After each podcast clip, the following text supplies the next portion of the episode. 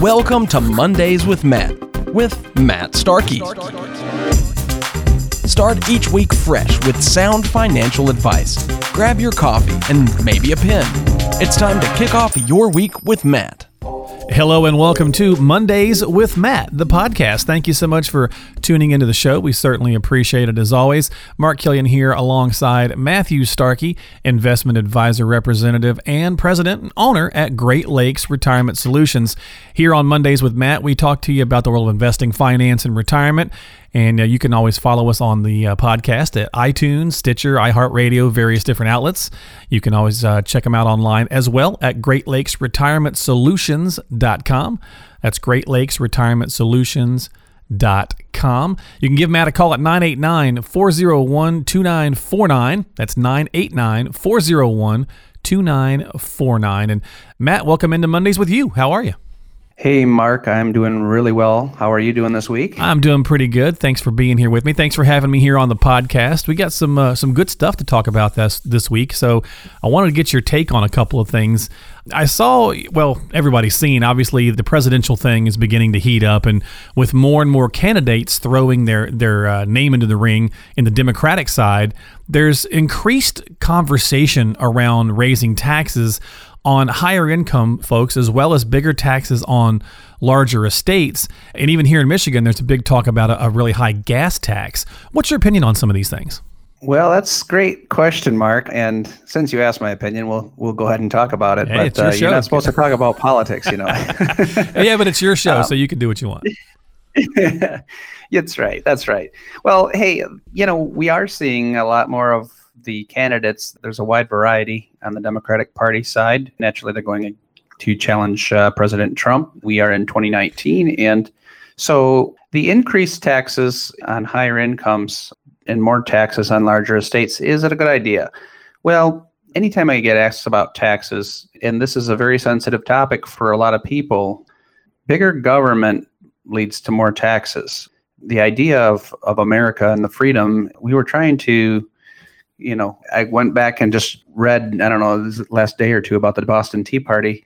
And, um, you know, when they threw the tea over the side of the ship, it wasn't actually for a tax increase, but it was for a tax break for the India Trading Company because the corporate was getting a tax break when everybody else had to pay taxes. And how does that relate to today? And how does that relate to the, the party wanting to raise taxes? I think what comes to mind is it's the mentality of whichever party you belong to. And you got to think do I want larger government? The government exists because of the people, it's for the people.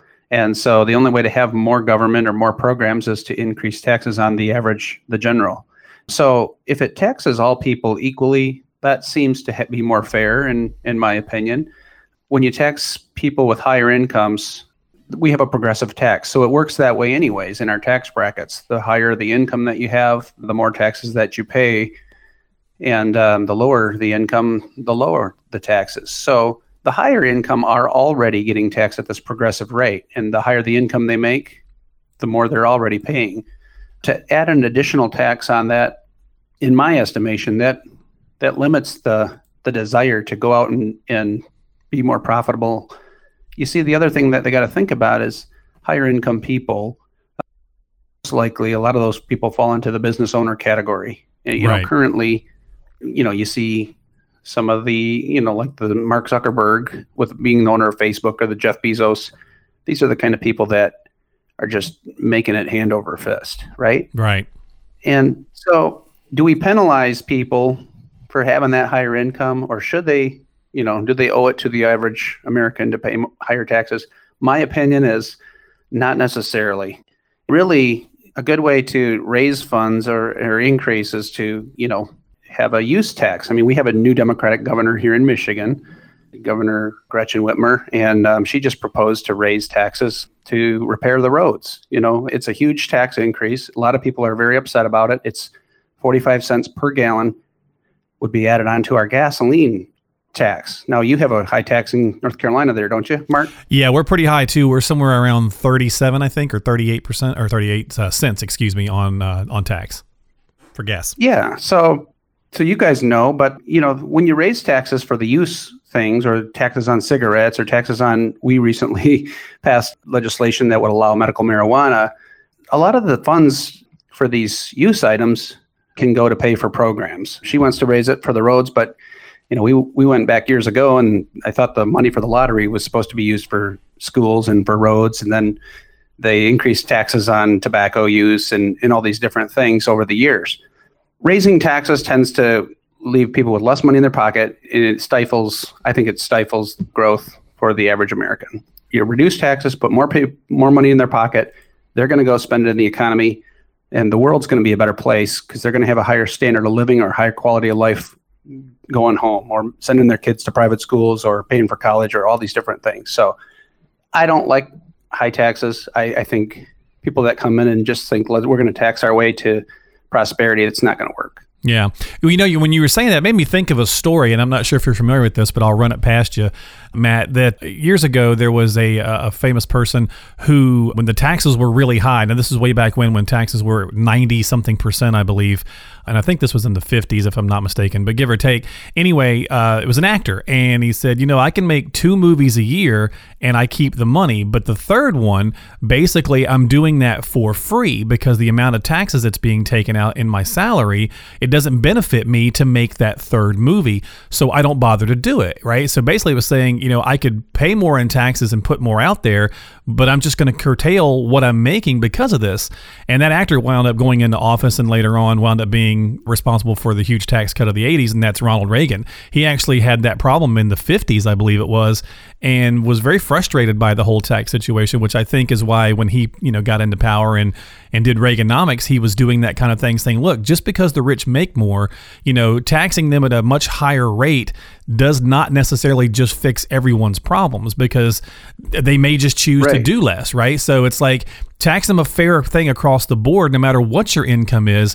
If a person's making $50 million a year and they're paying 33% taxes, that's still going to be helping out the income streams for the government versus that person saying, well, fine, I'll drop down to 10 million a year if I'm going to have to pay 70%. So it's kind of a catch 22. What do you think? Yeah, yeah, uh, you're right, and um, it disincentivizes people to go out and go exactly, after Exactly. Yeah, um, disincentivize. That's a great word. Yeah, because um, you know the same thing happens when it comes to you know contributions to qualified retirement plans. Like there's phase outs for Roth IRAs for people that are higher income. So if they have a, the ability to control their income or reduce it, they're going to find every way to do that and take those deductions in the taxes in order to pay low taxes anyways. You know there's several large companies and we can we can name a dozen but they use those tax breaks to pay very little or no taxes as we just it was a recent headline as well of i think that was, that i don't know if that was amazon but i know ge has has done that in the past too uses the corporate tax law and in their loopholes they call them because they're legal ways to take and reduce your taxes. So when people come out with ideas there's a little saying that I heard there are no new ideas is is uh, right. just a different way to think about it. Yeah. Well, Holly, um, Hollywood's and, taught but, us that, right? There's no new ideas; they just repurpose things. That's right. That's right. So ultimately, though, if you look at the economics of the matter, Art Laffer was advisor to Reagan. Mm-hmm. He's a he's a Nobel Prize winner. Right. And he said that when you reduce taxes on the people, you actually increase the revenue for the the the, the local municipality or the government. So because people do produce more and hey, if, if I'm going to drop my, let's say a flat tax, he was doing a study. I listened to him years ago on flat tax and he, he was looking in Missouri area and um, St. Louis. And they were studying city taxes versus no city tax on revenue and income when you worked in the city and lived in the city. And um, what they found is that when you have no tax, it actually prompts people that are getting taxed to move into the area with no taxes. I mean, we see that with like the state of Florida. Oh yeah, for sure. Arizona, mm-hmm. seniors retiring there because they don't have to pay state tax. That's for, you know, for Michigan residents, that's like a four and a quarter percent increase in your income just because you don't have to pay state tax anymore. So, I'm a proponent of lower taxes, and it does better things for people. Yeah. Well, right now we're definitely in the area of uh, the lower taxes, obviously, and it's the devil you know. And so, of course, when you're talking about retirement planning, right now a lot of people are really curious about how to be more efficient with their taxes because it is low right now. And you know, if you're just entering into retirement, you don't know what that's going to look like in 20 years. The odds of taxes going up are pretty darn high. And so, you know, Right, with that, right. you know, Roth conversions have been all the rage here the last 18, 20 months or so because people are like, I'd rather pay the tax if I'm in that 12% bracket versus maybe, you know, being at 28 or 33 or who knows what at some point down the way.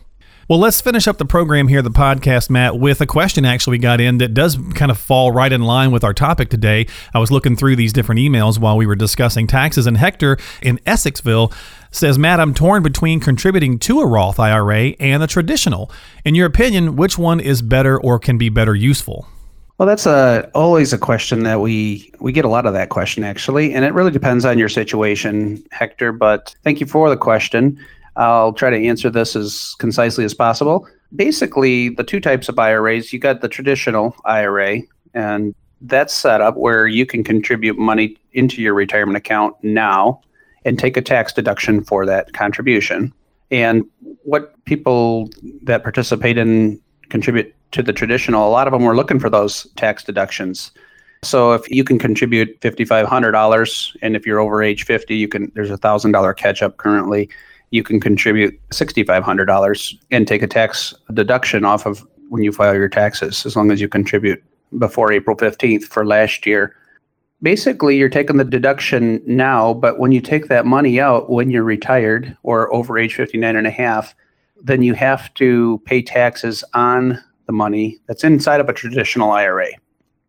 So the question is Am I in a lower tax bracket now than I anticipate being during retirement? And uh, if I think I am, then I might want to choose a Roth IRA. In other words, if I think taxes might be higher when I retire, it wouldn't make sense to pay taxes later when I'm retired and I think I'm going to be in a higher bracket. So if I wanted to contribute to a Roth IRA now, I pay the tax on the money now at the lower tax rate. And the Roth IRA allows my money to the same privilege of tax deferred growth. And once I'm age 59 and a half and I'm retiring, I can pull money out of the Roth and that money all comes out tax free. So it's a different feeling. And I don't have to declare income tax when I take that money out of the Roth because I paid tax today on it, which means I don't get that tax deduction, but I can still contribute 5500 or if you're over age 50, 65 per year.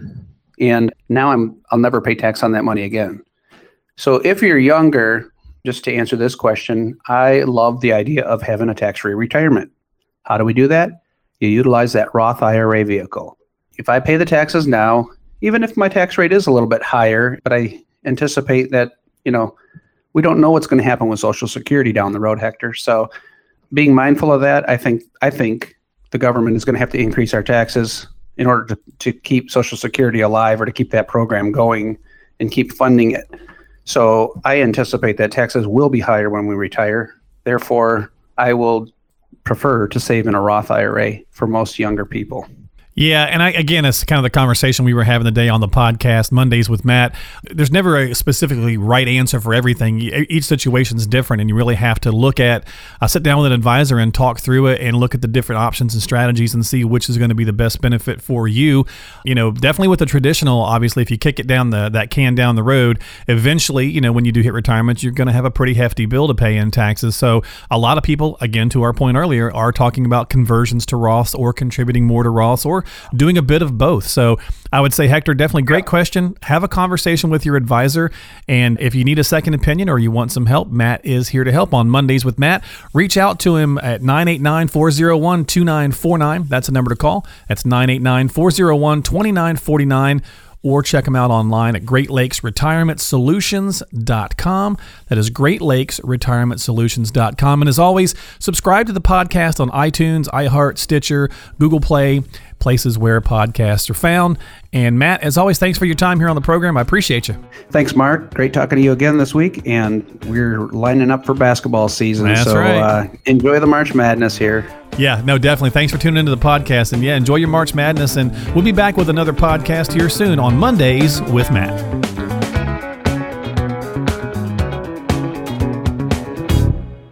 Information is for illustrative purposes only and does not constitute tax, investment, or legal advice. Always consult with a qualified investment, legal, or tax professional before taking any action.